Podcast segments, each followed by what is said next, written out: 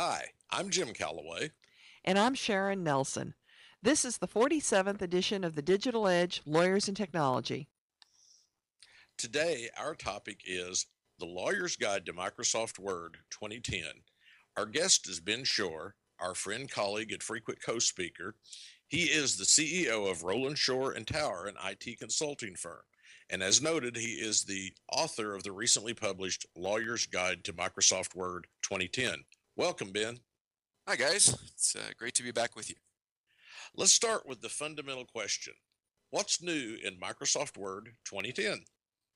Well, Word 2010 is, is really more of an evolution than a revolution.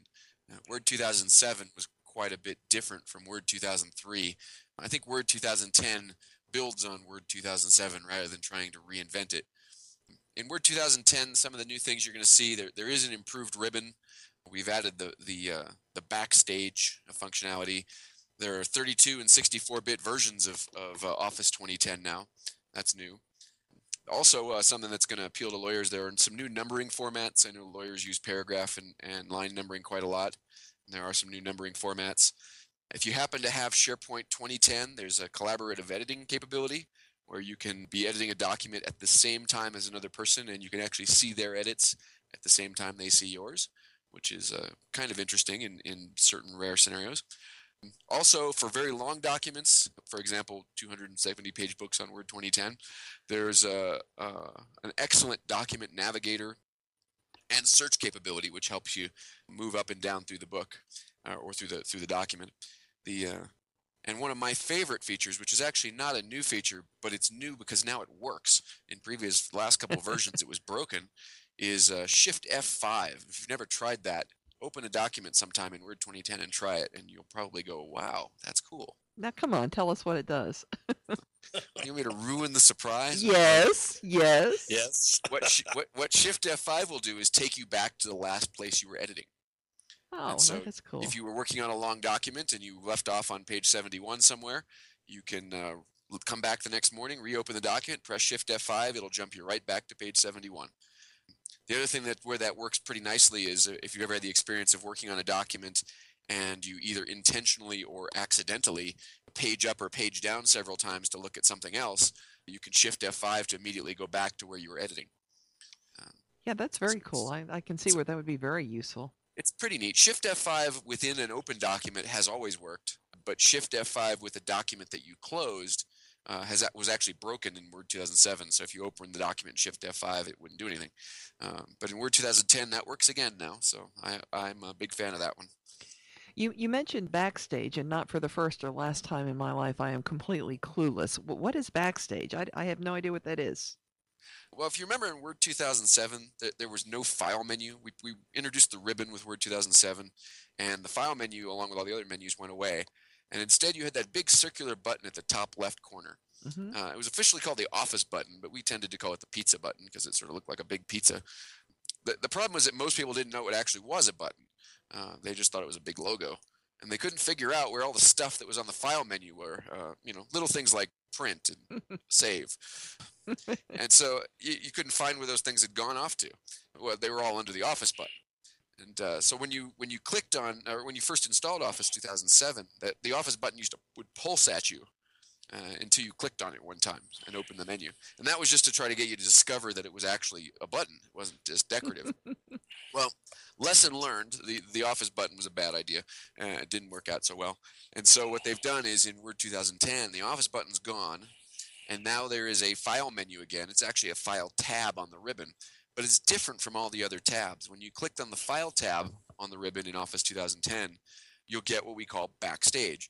And Backstage contains all of those wonderful things that you used to have on the File menu. Uh, for example, print, save, open, send. Print preview, which is now automatic. When you go to the print tab, it automatically generates a print preview all the metadata information, like when the document was last printed, that sort of stuff.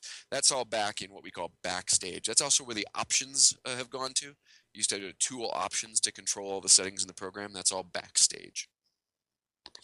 Well, that's very interesting. I can see. I like the name of that for uh, unusual for me for Microsoft products. yeah, they did uh, let the marketing guys get a hold of that one. I think. yeah, that's pretty good. I, I think all of the users of Word would like to know the one simple question Did they fix or improve the ribbon? Well, um, mostly, yeah. Uh, not not entirely, but mostly.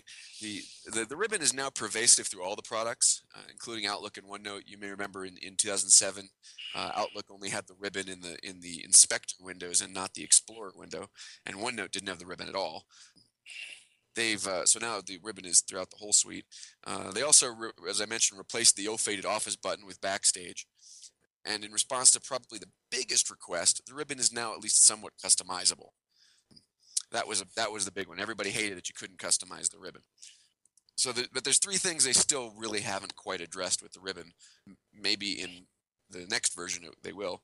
The first one is that you can add items to the ribbon, but only in a limited way, which is to say that you can only add them if you create a new group on the ribbon or an entirely new tab on the ribbon. Then you can add items there. You can't add items to the existing groups. You can you can exact the, the groups are the little sub uh, groups of commands that are within a tab. So if you're on a tab, you'll see four or five or six groups from left to right. So you can add a custom group to an existing tab, but you can't uh, add items to an existing group. So that's one thing. Also, you can't remove any of the standard items. So you can't go into the uh, to the ribbon and, and start removing stuff out of the out of the one out of the tabs that are there, or the groups that are there. Uh, and that's for supportability. One of the big things that led to the ribbon, or one of the big design decisions with the ribbon, was to try to make it as standard as possible. And again, that's why they didn't allow any customization in the 2007 version. It's because when a support person goes to tell you how to, you know, do something in the product, they need to know that that button is exactly where it's supposed to be. Because otherwise, it's very difficult to navigate somebody around the program when the interface can change dramatically. So you can't you can add items, but only in a limited way. The second item they didn't address is you can't break off and redock the ribbon. The old toolbar is one of the features people liked is that you could pull a toolbar off the top and dock it to the left side of the screen or the bottom or the right, or even have it float over the top if you wanted to. You still can't do that with the ribbon. And the third item that, that has recently started to get some some requests from customers is uh, that the QAT, the quick access toolbar that's at the top where you can add and remove any commands you want, it's a little small. And you know some of our shall we say, vision challenged customers are are uh, concerned about the tiny icons on the QAT. That's a little hard to see. So that may that's another item that might get addressed in the next version as far as the ribbon goes. Well, being one of those vision challenge customers, I hope so. I'm hearing that they they fixed the ribbon sort of. Did they fix the licensing sort of?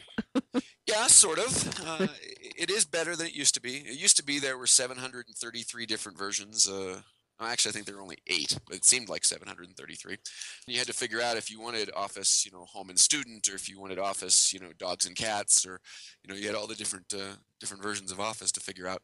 Now there's only three suites available at retail, and uh, two for volume license customers. Uh, so for the retail versions, the stuff you can walk into Best Buy or somewhere and just get. There's uh, Office Home and Student. Now, uh, for our audience, you don't want Office Home and Student. And the reason you don't want Office Home and Student is no Outlook. That was a people used to, and I, I know we've all seen this. It used to be in the old days, people would go buy the, the home and student version, which back then I believe was called student and teacher or something like that, because it was only $99. And so they'd buy that version for their for their office, even though technically it wasn't supposed to be used for that. Well, Microsoft got smart to that. They realized that what most businesses want is Outlook, plus Word, of course, and Excel.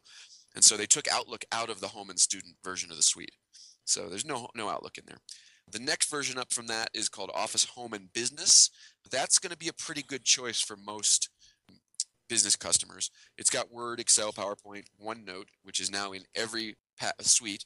Every version of Office 2010 has OneNote in it. But Office Home and Business has all that stuff, plus it has Outlook. And then the top of the line version that you can buy at retail is called Office Professional, which has all the stuff the home and business suite has in it, plus it has access and publisher. Some law firms are going to want access, maybe a few will want publisher. Uh, I'm not sure how many really will. The two suites for the volume license guys are called Office Standard, which is basically all of the Office Home and Business plus plus publisher, and then Office Professional Plus, which is the the big grand granddaddy suite that has pretty much everything in it. Now, one comment I want to make: uh, there's also an Office Starter, that you may see, especially if you're ordering from your OEM, if you're calling Dell or somebody like that and you order a machine, uh, it may come with Office Starter on it. Uh, don't be fooled into thinking Office Starter is Office. Uh, Office Starter is Office the way Outlook Express was Outlook. Uh, Office Starter is, yeah, it's it's it's an unfortunate uh, choice of name, um, but uh, Office Starter is basically what used to be Microsoft Works.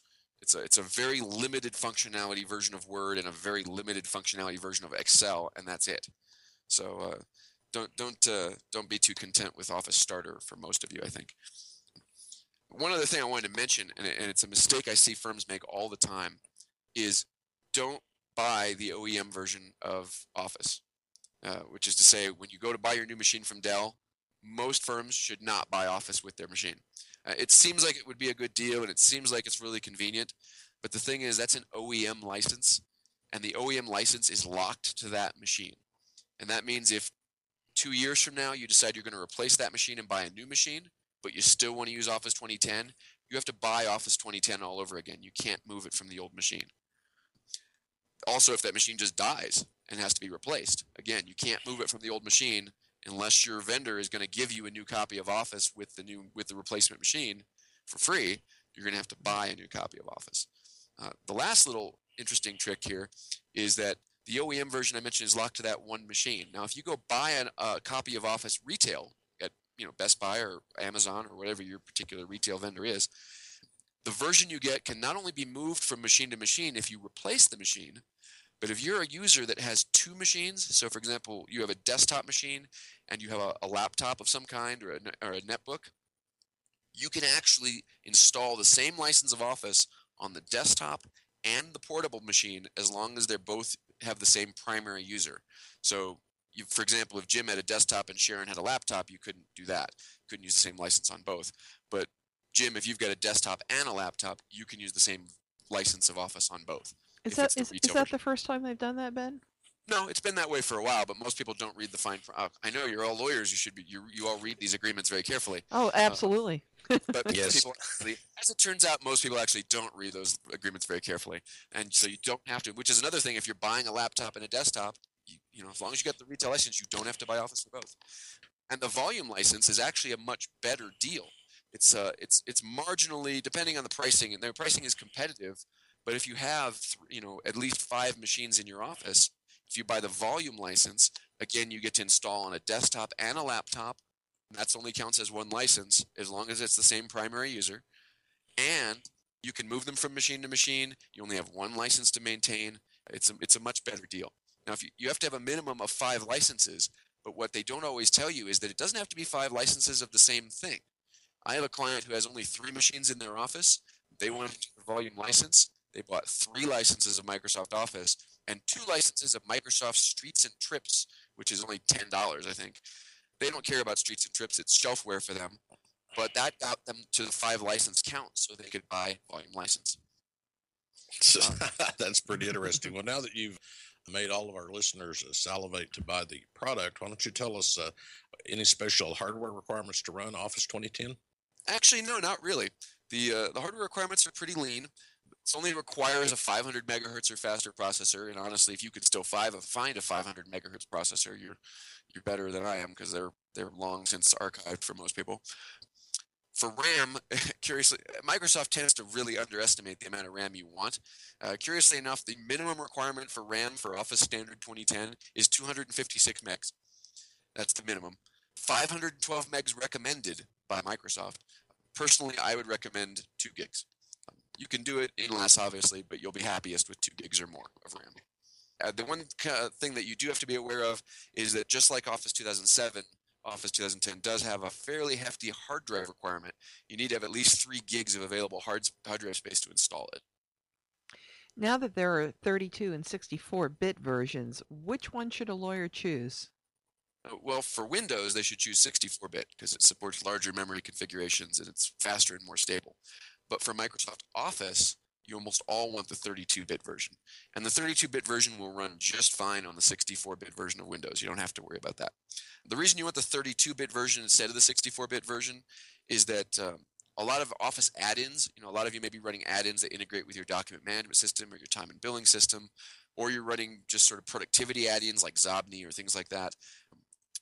A lot of the add-ins don't work in the 64-bit version. They have to be written specifically for the 64-bit version. And so you almost always want the 32-bit version. And really the 64-bit version is only beneficial if you're working in extremely large documents or have extremely large Outlook or Excel data sets. Uh, otherwise, the 32-bit version is perfectly fine. Well, that's a great tip. Now, what's the biggest mistake that you see attorneys make when they use Microsoft Word? Well, as you know, attorneys love to reuse documents. And probably the biggest mistake I see, because we get called about this almost every week, is uh, attorneys who reuse a document and then accidentally save over the old version. And then they call us in a panic and say, "Help! Can I get that old one back? Because that was a different client's will or you know something, and they've just saved over it." The, the answer to that is is if you really insist on reusing uh, active documents, is to make is that when you first open that document, press F12 and do a save as to give your document and give your document a new name right away before you do anything at all. Then work in that newly saved document. Really, a better solution is to use templates. If you've got a doc, you know a will or a previous brief or something that you really like and you want to reuse over and over, make a copy of that. Take out all the personally identifiable information, and and then save it as a read-only file so that it's a template. And then you can start your, every new document from that one, and you'll have to save it with a new name. Uh, or you could use document assembly software like HotDocs or something like that to, to make it a little easier. Well, I certainly agree. That's that's the mistake we see all the time too, and and I know you agree, Ben, as uh, probably Jim too, that most attorneys use only a, a fraction of the features of, of Word. But what's the one feature that you wish they would use more? Oh, that's an easy one. Styles. I, I, I get clients emailing me broken documents all the time to fix, and in almost every case, it's because they didn't use styles properly. Uh, if they had just done that, it would it would have solved so many problems. If you've ever sent a long document for review and had it come back with the comment that you know all the section headings should be Calibri 11 point instead of Times Roman 12, uh, well, if you've used styles, you can change the entire document in moments. On the other hand, if you've not used styles, if you've manually if we use what we call direct formatting, on those headings, you're going to have to page through that entire document and manually change the formatting, which could be tedious at best. And then you have to proofread it three times to make sure you didn't accidentally miss a style on page 51 or miss a heading. I got an email from ABA when I was finishing up the Word book asking me to generate a table of contents for it. Well, the, the book is 265 pages long, so it would have taken an awful long time if I had manually done all of my headings. It actually took me less than 30 seconds to generate the table of contents for my 265 page book because I use styles in my formatting. Done. Paragraph numbering is something that attorneys use a lot, and doing it with styles makes it a lot more easy, or a lot easier, and a lot more reliable. So styles is definitely uh, the one feature that I think every attorney should get familiar with. Well, Ben, we're running close to uh, getting out of time. So, what's the pricing for uh, Office 2010? Well, the home and student version, which I recommend you don't buy, is 149 bucks. If you go up from there, though, the home and business version, which is probably a good one for attorneys to purchase, that would be uh, 279.99. That's the Microsoft price. If you go on Amazon.com, by the way, you can often find 10 15 20 dollars cheaper prices on a lot of these office professional which is the big boy at the retail is 499.99 uh, so the most anybody's going to pay for office is 500 bucks then for the volume licensing we talked about, the, the standard volume licensing is right around 370 to 375 dollars a seat. Uh, again, that gives you a, a little bit more than the Office Home and Business does, plus the manageability advantages. One of the things I love about your books, Ben, is that they're all written in plain English so that even the technophobic lawyers, of which there are so many, can understand them. And of course, your keen wit is often evident, which means we get the added benefit of laughter along the way. So, can you tell our listeners how they would uh, purchase your book? Absolutely. The uh, the best way to get it at the moment is to go to the ABA bookstore. That's it uh, online at ababooks.com. Thank you, Ben. I know you always give us all kinds of useful information and tips, and we really appreciate you sharing your knowledge with us and with our Digital Edge listeners. We very much appreciate your being our guest. Thanks so much for inviting me. It's always a pleasure to talk to you guys. And that's all, folks, for this edition of the Digital Edge Lawyers and Technology. Thanks for joining us. Goodbye, Ms. Sharon. Happy trails, cowboy.